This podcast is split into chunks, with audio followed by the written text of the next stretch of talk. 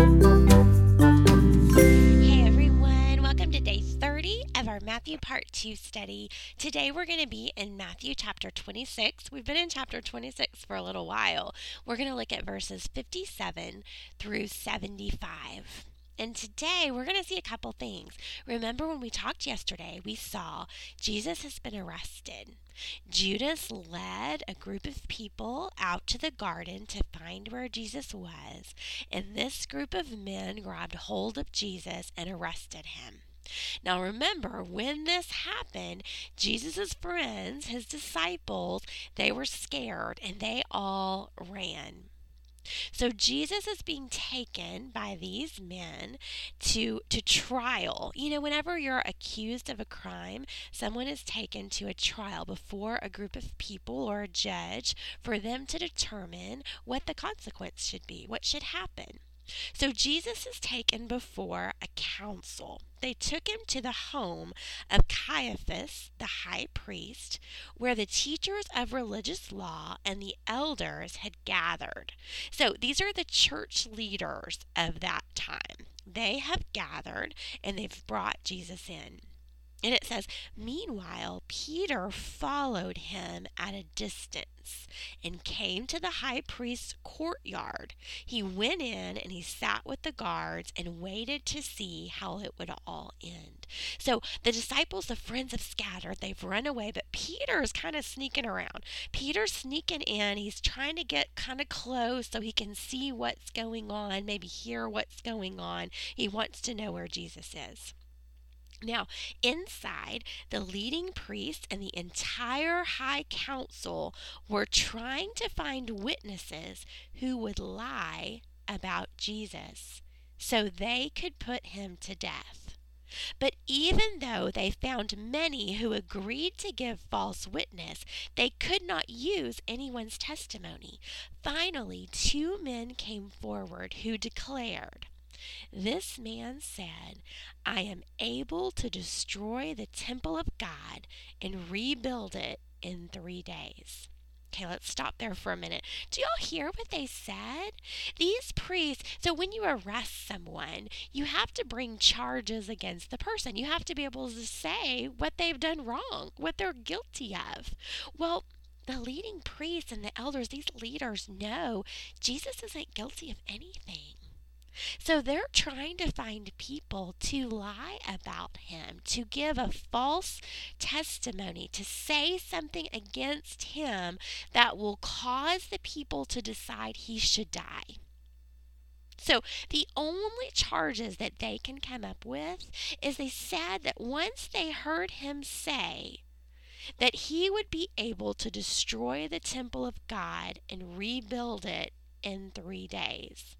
Now, statement's a little bit confusing, but I want you to think about the temple of God being destroyed and being rebuilt in three days. Think about Jesus for a moment. What's about to happen to Jesus? He's about to die, he's about to be broken, destroyed. And then after three days, he will rise again. Hmm, think about that, those connections we can make. So then the high priest stood up and looked at Jesus and said, Well, aren't you going to answer these charges? Like, what do you have to say for yourself? But Jesus remained silent. Then the high priest said to him, I demand in the name of the living God, tell us if you are the Messiah, the Son of God. Jesus replied, You have said it. And in the future, you will see the Son of Man seated in the place of power at God's right hand and coming on the clouds of heaven. So they've brought these charges against him and they're crying out, Just tell us, are you the Messiah? And he says, You said it. And he tells them that one day he will return. He will be seated at the right hand of God in power and glory. The high priests, when they heard this, tore their robes and said, Blasphemy! Why do we need other witnesses? You have all heard his blasphemy. What is your verdict? Now, this weird word, blasphemy, do you know what that means? Blasphemy means to speak against God. They believe Jesus is claiming right here to be God, to be the Messiah, to be God's Son. And they are so angry about that because they don't believe that Jesus truly is the Messiah. They don't believe him. And so they believe he is claiming God's glory for himself. So this is what the people cry out. They say, Guilty. He deserves to die. Then they began to spit in Jesus' face and beat him with their fists, and some slapped him, laughing, Prophesy to us, you Messiah. Who hit you that time? Y'all, this is so hard to read, and you're going to see in the coming chapters, the next few chapters, it's hard to read. It's hard to look at this. This is Jesus our Lord, this is God's Son who is being treated like this. But, guys, why? Why is he allowing this to happen? Why doesn't he call down angels to stop it? Because he loves us. Because he's trusting that this is God's plan. This is the way for him to bring salvation, for him to rescue us, to pay the price for us, to save us from our sins. So he's enduring this this ugly, hurtful, shameful mess because he loves us so. Now, while this is happening, Peter, we know, is sitting outside in the courtyard. He's kind of spying on things, checking it out. A servant girl came over and said to him, Hey, you were one of those who was with Jesus the Galilean. But Peter denied it in front of everyone. He said, I don't know what you're talking about. Later, out by the gate, another servant girl noticed him and said to those around, Hey, that man was with Jesus of Nazareth. Again, Peter denied it, this time with an oath. He said, I don't even know the man. A little later, some of the other bystanders came over to Peter and said, "You must be one of them. I can we can tell by your accent." Peter swore, A curse on me if I'm lying. I don't know the man. And immediately a rooster crowed. Suddenly, Jesus' words flashed through Peter's mind.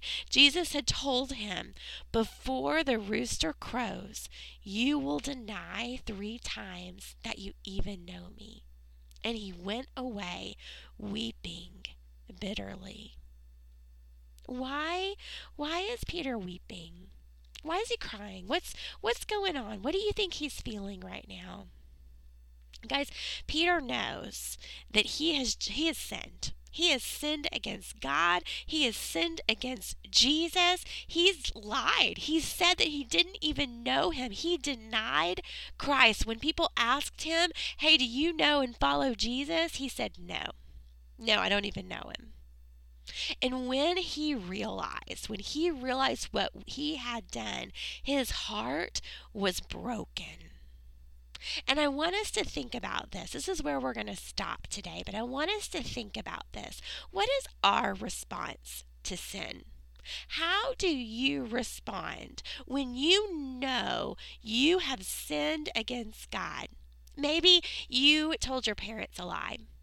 Maybe you did something that hurt a friend or a brother or sister. Maybe you cheated at school. You did something that you knew you shouldn't have done. And in that moment, when that conviction, when you know in your heart that you have sinned, how do you respond? Peter is giving us an example of what we should do when we are convicted of sin. We don't want to excuse it. We don't want to just make excuses that we didn't mean to or it wasn't our fault. We don't want to blame someone else. We want our hearts to break over sin because our sin breaks the heart of God. Jesus died on the cross to cover our sin. So when we sin, it should break our hearts. And there's something beautiful that happens when we la- allow our hearts to be broken over sin. when we see how desperately we need a Savior and we're willing to confess our sin and turn to Him, God brings healing.